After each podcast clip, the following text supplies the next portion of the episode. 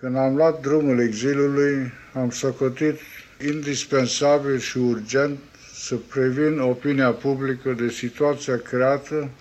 și la conferința de presă de la Londra la 4 martie 1948, precum și la masa oferită de presă la New York la 16 martie 1948, am declarat că abdicarea e nulă și neavenită, dat fiindcă mi-a fost mulsă cu silă și că nu poporul a hotărât-o. Când la 30 decembrie 1947, Groza și Gheorghiu Dej mi-au înmânat actul de abdicare, plin de greșeli de română, fie spus întreagă, eu le-am răspuns că mă voi supune votului popular, dar ei, disprețuitor față de popor și de părerea lui, au refuzat.